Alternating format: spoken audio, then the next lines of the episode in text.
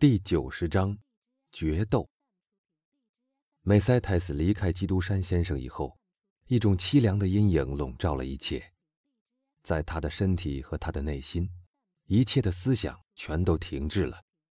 他那强有力的头脑和他的身体，都已在极端的疲惫以后，引入了微睡状态。什么？当灯油和蜡烛都将燃尽的时候。仆人们在外厅里等得不耐烦了，他对他自己说：“什么？这座我准备了这么久，那小心和辛苦的建立起来的大厦，竟这样被手指一点，说一句话，一口气，就毁于一旦吗？这个身躯，这个我曾为他费了那么多心机，这样引以自豪，在伊夫堡的黑牢里一文不值。”而现在，我已经把它造成这样伟大的身躯，明天就要变成一堆泥土了吗？唉，我所惋惜的不是肉体的死亡，生命的毁灭使一切都可得到安息，这不正是每一个不幸的人所祈求的吗？肉体的安息，不是我所长久盼望的。当法利亚在我的黑牢里出现的时候。我不是也想用痛苦的绝食方法来达到那种目的吗？死，只是向安息跨进一步，那对我有什么意义呢？不，生命的终结并不可怕，而是我这样辛辛苦苦、长年累月设计出来的计划，就这样毁了。我原以为，上帝是赞成这些计划的，现在看来。实际上他是反对的了。上帝不同意这些计划完成。这个负担，这个几乎像一个世界一样沉重的负担，我曾肩负了，并且以为能负到终点。但实际上，它是太沉重了，使我不得不在半路上把它放了下来。哦，十四年的绝望。和十年的希望，把我造成了一个上帝的信徒。难道我现在又要再成为听凭命运摆布的人？而这一切，这一切都只因为那颗我自以为已经死掉的心，其实只是麻木而已。因为他一醒过来，又开始跳动。因为一个女人的声音在我的胸膛里跳动所激起的痛苦，使我屈从了。可是，伯爵继续说：“他对于美塞泰斯所接受的明天，他将为他而忍受那场残酷决斗的厄运感到苦恼。可是，一个心地如此高贵的女人，是不可能这样自私的，在我身强力壮的时候就让我这样死的呀。母爱，会有母性的疯狂，绝不会使她走到这一个地步。”有些美德在过分夸大以后，变成了罪恶。不，他一定已经想好了某种动人的场面，他会插身到我们中间来阻止我们决斗，而在这时看来是非常崇高的举动，决斗场上便会变得荒诞可笑。想这一切时，自尊的红晕浮上了伯爵的脸。荒诞可笑，他又说。而那种耻笑将落到我的身上，我将被人耻笑。不，我还是死了的好。伯爵以为他在答应梅塞泰斯饶恕他儿子的时候，已经判了自己的死刑，而这种厄运被他自己夸大的那么可怕。这样的自怨自艾，终于使伯爵大声喊叫起来：“蠢，蠢，蠢！”竟慷慨到把自己的身体作为那个青年打靶的目标，他绝不会相信我的死只是一种自杀。可是，为了我的荣誉，这当然不是虚荣，而是一种正当的自尊心。我必须让全世界知道，我是自愿放弃了那只已经高举起来准备反击的手，用那只本来准备反击旁人的强有力的手来打击我自己。这是必须的，这是应该的。他抓起一支笔，从书桌的一只秘密抽屉里抽出一张纸来。现在他又附加了很多东西，清清楚楚的解释他死的原因。我的上帝！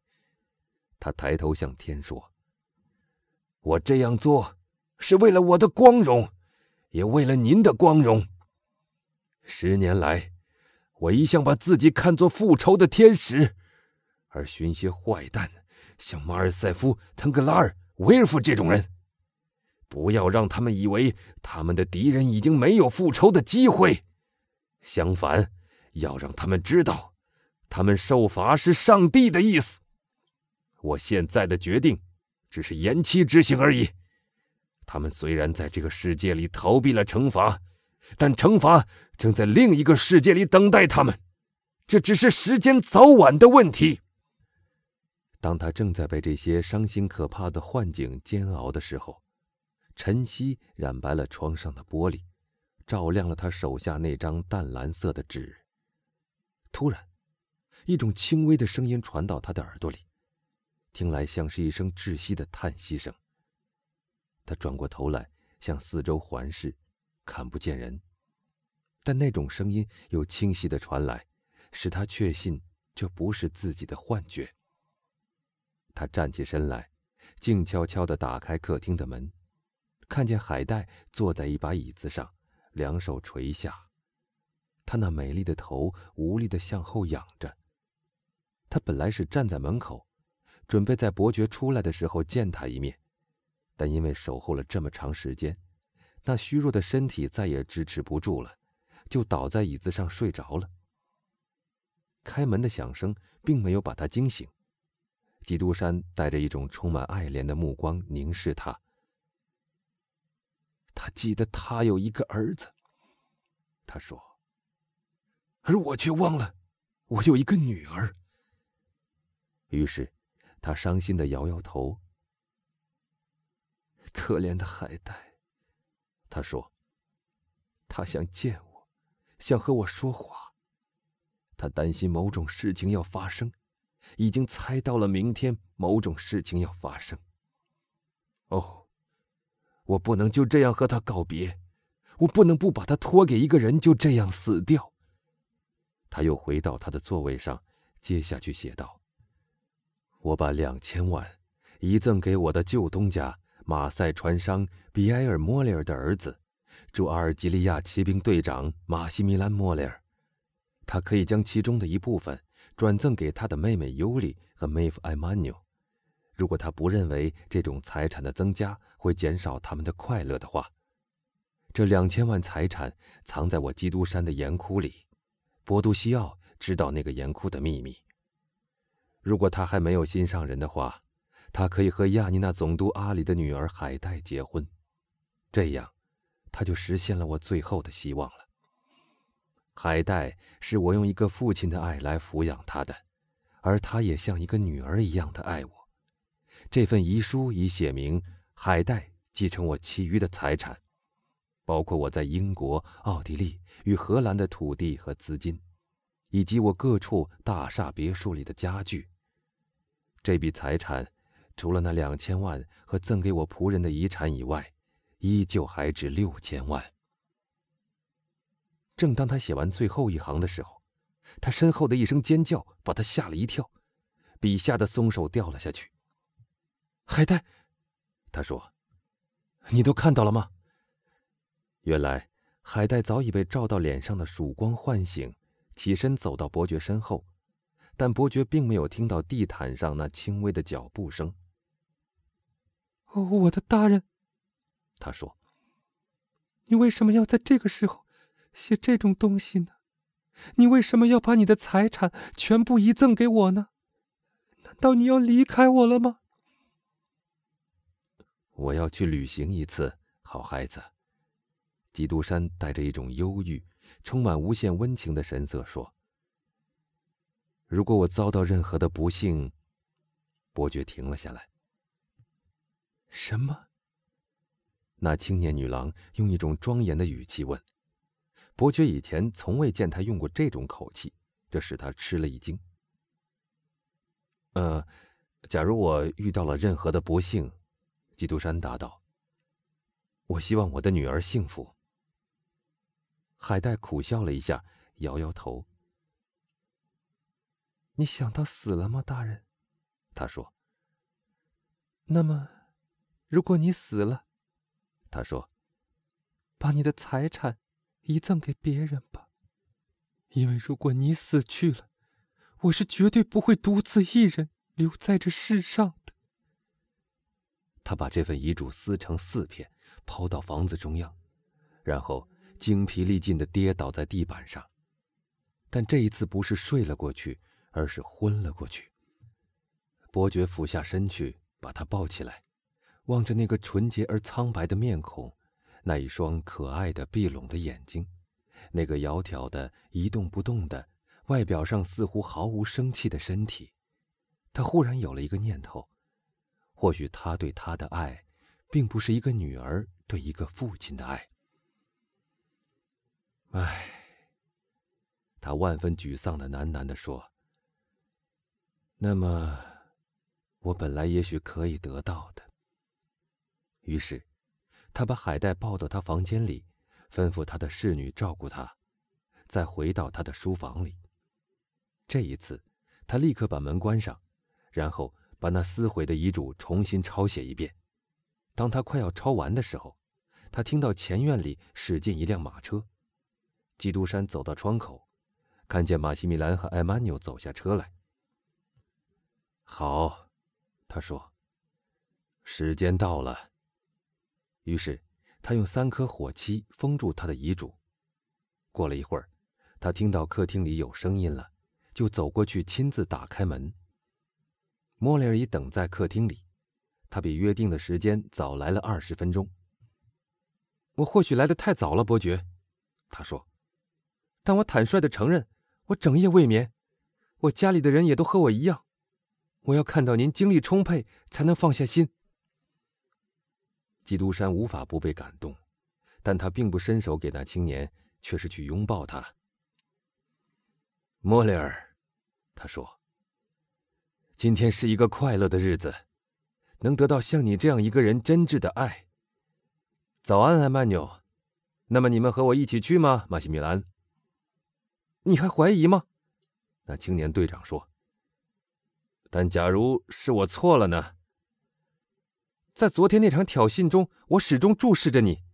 昨天晚上，我整夜的回想你那种坚定的表情，于是我对自己说：正义一定是站在你这边的。不然，你是不会那样镇静的。但是莫里尔，阿尔贝不是你的朋友吗？我们只是相识而已，伯爵。你不是初次见到我的那一天见到他的吗？是的，不错。要不是你提醒我，我也记不得了。谢谢你，莫雷尔。然后他按了一下门铃。喂，他对进来的阿里说。把这个拿去送给我的律师，这是我的遗嘱，莫雷尔。我死了以后，打开看。什么？莫雷尔说：“你死？”是的，我不是应该先准备好吗，亲爱的朋友？你昨天离开我以后，又去做些什么呢？我到托多尼俱乐部去，那儿正如我所预料的那样，我找到了波尚和夏多勒诺。我向你坦白，我是去找他们的。为什么？不是一切都安排好了吗？听我说，伯爵，这件事很严重，而且无法避免的。你还怀疑什么呢？不，那次挑战是在大庭广众之下进行的。现在每一个人都已经在谈论这件事了。怎么样？嗯，我希望换一种武器，用长剑代替手枪。手枪是不长眼睛的。他们同意了吗？基督山急切地问。他的心里怀着一种令人无法觉察的希望之光。没有，因为你的剑术是太好了。啊，是谁出卖了我？那个被你击败的剑术教师。而你失败了。他们断然拒绝。莫雷尔，伯爵说：“你从来没有见过我打枪吧？”从来没有。嗯，我们还有时间。瞧，基督山拿起那只梅塞泰斯进来时握在手里的手枪，把每一张梅花 S 钉在靶板上。他接连开了四枪，打掉了梅花的四边。每射一枪，莫里尔的脸就苍白一次。他查看基督山用来造成这种神妙奇术的弹丸，比绿豆还小，真是太令人吃惊了。他说：“看，艾曼纽。”然后他转过去对基督山说：“伯爵，看在上帝的面上，我求你不要杀死阿尔贝，他有一个可怜的母亲。”你说的对，基督山说。而我却没有。说这句话的口气使莫里尔打了一个寒战。你是受挑衅的一方，伯爵。当然，这是什么意思呢？就是你将先开枪。我先开枪。哦，这是我极力要求得来的。我们对他们的让步已经够多了，他们应该在那一点上对我们让步了。相隔几步？二十步。一个可怕的微笑掠过伯爵的嘴唇。莫雷尔，他说：“不要忘记你刚才所看到的一切。”看来，阿尔贝唯一能逃命的机会，就只有在你临时情绪激动的情况下了。我会激动，基督山说：“或许你是出于宽容我的朋友，你是非常杰出的一位射手。”我或许想说一句对旁人说就显得荒谬可笑的话。什么话？打断他的手臂，打伤他，但不要打死他。我可以告诉你，莫里尔，伯爵说：“你不必向我恳求饶恕马尔塞夫先生的生命，他一定可以保全生命，可以平安的和他的两位朋友回去。而我，而你。”那就是另外一回事了，我将被扛回家来。不不，马西米兰情不自禁的喊起来：“就像我对您说的，亲爱的莫雷尔，马尔塞夫先生会杀死我的。”莫雷尔迷惑不解的望着伯爵：“昨天晚上发生了什么事，伯爵？”像布鲁特斯在菲利普之战的前夜一样，我看见了一个鬼，而那个鬼。他告诉我，莫雷尔，说我已经活得太久了。马西米兰和艾曼纽面面相觑，基督山拿出他的表来看了一下。我们去吧，他说。七点五分了，我们约定的时间是八点钟。马车已经等在门口，基督山和他的两个朋友跨进车厢。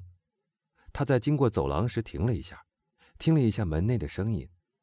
马西米兰和艾曼纽已经向前走了几步，他们好像听到了他的叹息声，像是从内心深处发出来的一种无声的哭泣。八点正，他们驶到约会的地点。我们到了，莫里尔从车窗里探出头来。而且是我们先到。请主人原谅，跟着他主人同来的巴布斯汀带着难以形容的恐怖神色说。我好像看见那边树林底下有一辆马车。可不是，艾曼纽说：“我也看到，好像有两个年轻人，他们显然是在等人。”基督山轻快的跳下车子，伸手扶下艾曼纽和马西米兰。马西米兰把伯爵的手握在自己的双手之间。啊，太好了，他说：“我很高兴看到一个面临生死决斗的人，他的手依旧还是这样的坚定。”基督山拉了莫里尔一下，不是把他拉到旁边，而是把他拉到他妹夫后边一两步的地方。马西米兰，他说：“你有心上人了吗？”莫里尔惊奇的望着基督山。我并不是要打听你的私事，我亲爱的朋友，我只是问你一个简单的问题，回答吧。我只有这么一个请求。我爱着一个年轻姑娘，伯爵。你很爱他吗？甚于爱我的生命。又一个希望成了泡影，伯爵说，然后叹了一口气。可怜的海带，他轻声的说道。老实说，伯爵，假如我不是这样熟悉你，真会以为您没有那么勇敢呢。我叹息，是因为我想到我要离开一个人。来，莫里尔，难道一个军人不懂得什么是真正的勇敢吗？生命吗？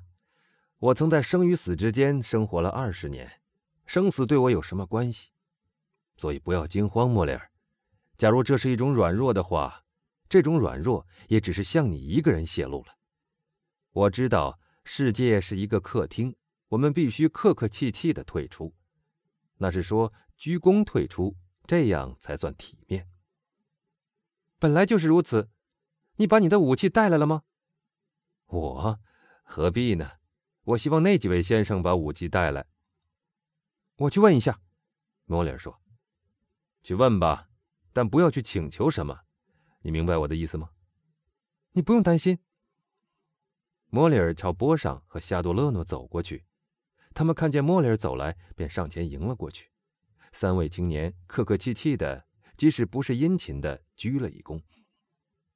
原谅我二位，莫里尔说：“我怎么没有看见马尔塞夫先生？”他今天早晨派人来告诉我们。夏多勒诺答道：“说到这儿来和我们相会。”波上掏出他的表，才八点过五分。他对莫里尔说：“还不算太晚。”哦，我不是这个意思。”莫里尔回答。“啊。”夏多勒诺插话说：“有一辆马车驶过来了。”这时，一辆马车正从大路上向他们所在的这块空地上疾驰而来。二位，莫里尔说：“你们一定带着手枪喽？基督山先生已经放弃了使用他武器的权利。”我们预料到伯爵一定会这样客气，波上说：“我带来了几支手枪，这都是我八九天以前买的。”本来也以为要用它们来做同样的事，它们还是新的，还没有用过，要不要试一试？哦，波尚先生，莫里尔鞠了一躬说：“既然你已经向我保证马尔塞夫先生没有碰过这些武器，我相信你说话是算数的。”二位，夏多勒诺说：“那辆马车里的不是马尔塞夫，我敢保证那是弗兰兹和德布雷。”他们所指出的那两个青年正朝这边走过来。是什么风把你们吹到这儿来的？二位，夏多勒诺一面说，一面与他们逐一握手。因为，德布雷说，阿尔贝今天早晨派人请我们来的。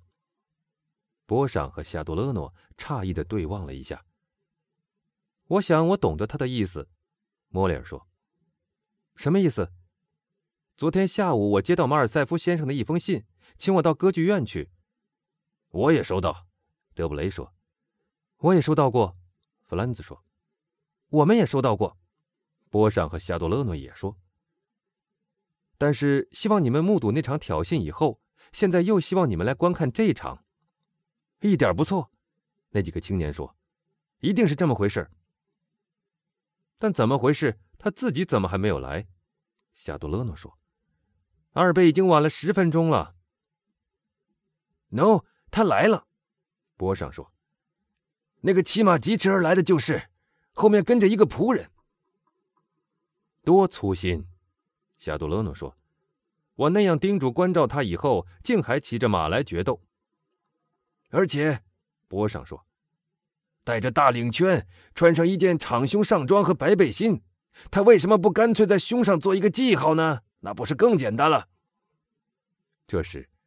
阿尔贝已经驶到距离那五个青年十步以内的地方，他跳下马来，把缰绳扔给他的仆人，向他们走来。他脸色苍白，眼睛红肿，显然他一夜没有睡过觉，在他的脸上布满了一种忧郁庄重的阴影，这种哀情在他的脸上是不多见的。诸位，他说：“谢谢你们接受了我的要求。”我也非常感激你们给予我这种友谊。当马尔塞夫走近的时候，莫里尔已经往后退去，但仍站在不远的地方。还有您，莫里尔先生，我也感谢您。来吧，朋友是不嫌多的。阁下，马西米兰说：“您或许不明白，我是基督山先生的证人吧？我虽然不敢确定，但也已经猜想到了。”那就更好，这里可尊敬的人越多，我就越满意。莫里尔先生，夏多勒诺说：“请你去通知基督山伯爵先生好吗？说马尔塞夫先生已经到了，我们在等候他的吩咐。”莫里尔走出去告诉伯爵，同时波尚从马车里取出装手枪的盒来。等一下，诸位，阿尔贝说：“我有两句话要对基督山伯爵说。”私下里说吗？莫里尔问。“不，阁下，当着大家的面说。”阿尔贝的证人们都惊奇的面面相觑，弗兰兹和德布雷低声交谈了几句话。莫里尔很喜欢这个意料之外的小插曲，便走去找伯爵。伯爵正在和艾曼纽在一条僻静的小路上散步。他找我去做什么？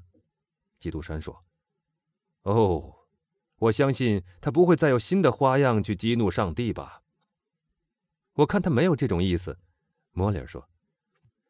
伯爵由马西米兰和艾曼纽陪着走了过去，他那平静而充满从容的脸与阿尔贝那张愁容满面的脸构成一个鲜明的对照。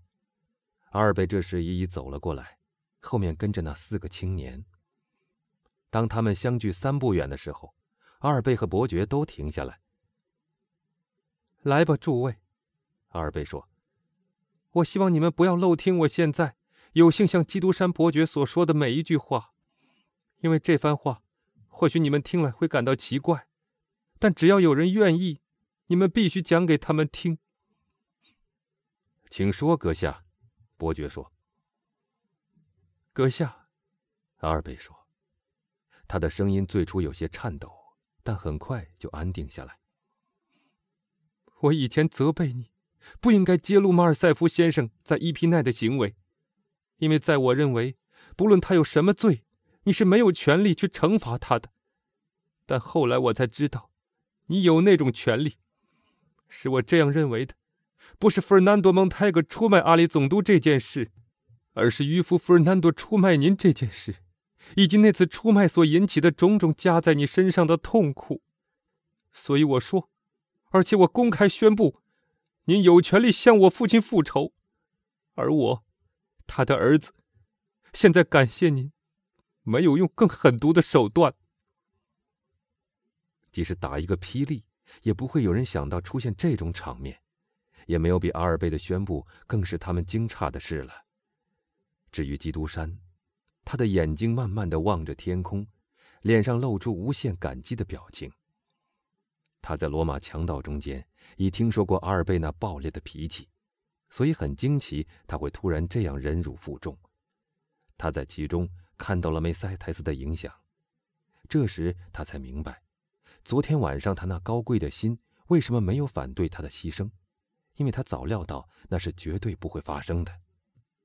现在，阁下，阿尔贝说：“假使您以为我的歉意已经够了，就请您把手伸给我。我认为一个人像您这样没有过错，但一旦有了过错，能坦白承认，或许这种美德。”只可以用在我一个人身上。我只是一个好人，而您却比任何人都好。只有一个天使才能让我们之中的一个人免于死亡。那个天使是从天上来的，他即使不能使我们成为朋友，至少可以使我们互相尊重些。基督山的眼睛湿润了，嘴微微张开，伸出一只手给阿尔贝。阿尔贝带着一种类似敬畏的神情，把他握了一下。诸位，他说：“基督山先生已经接受了我的道歉。昨天我的举动很鲁莽，鲁莽之中总是很容易做错事情的。我做错了事情，但现在我的过错已经弥补了。我的良心要求我这样做的。我希望外界不要称我是一个懦夫。但如果每个人都对我有了错误的认识，他挺起胸膛，像是在向朋友和仇敌同时挑战似的。我也愿意纠正他们的。那么，昨天晚上发生了什么事呢？波尚问夏多勒诺。我们在这里觉得尴尬极了。的确，阿尔贝刚才的举动不是十分可比，就是十分高尚。夏多勒诺回答。这叫什么事儿？德布雷对弗兰兹说。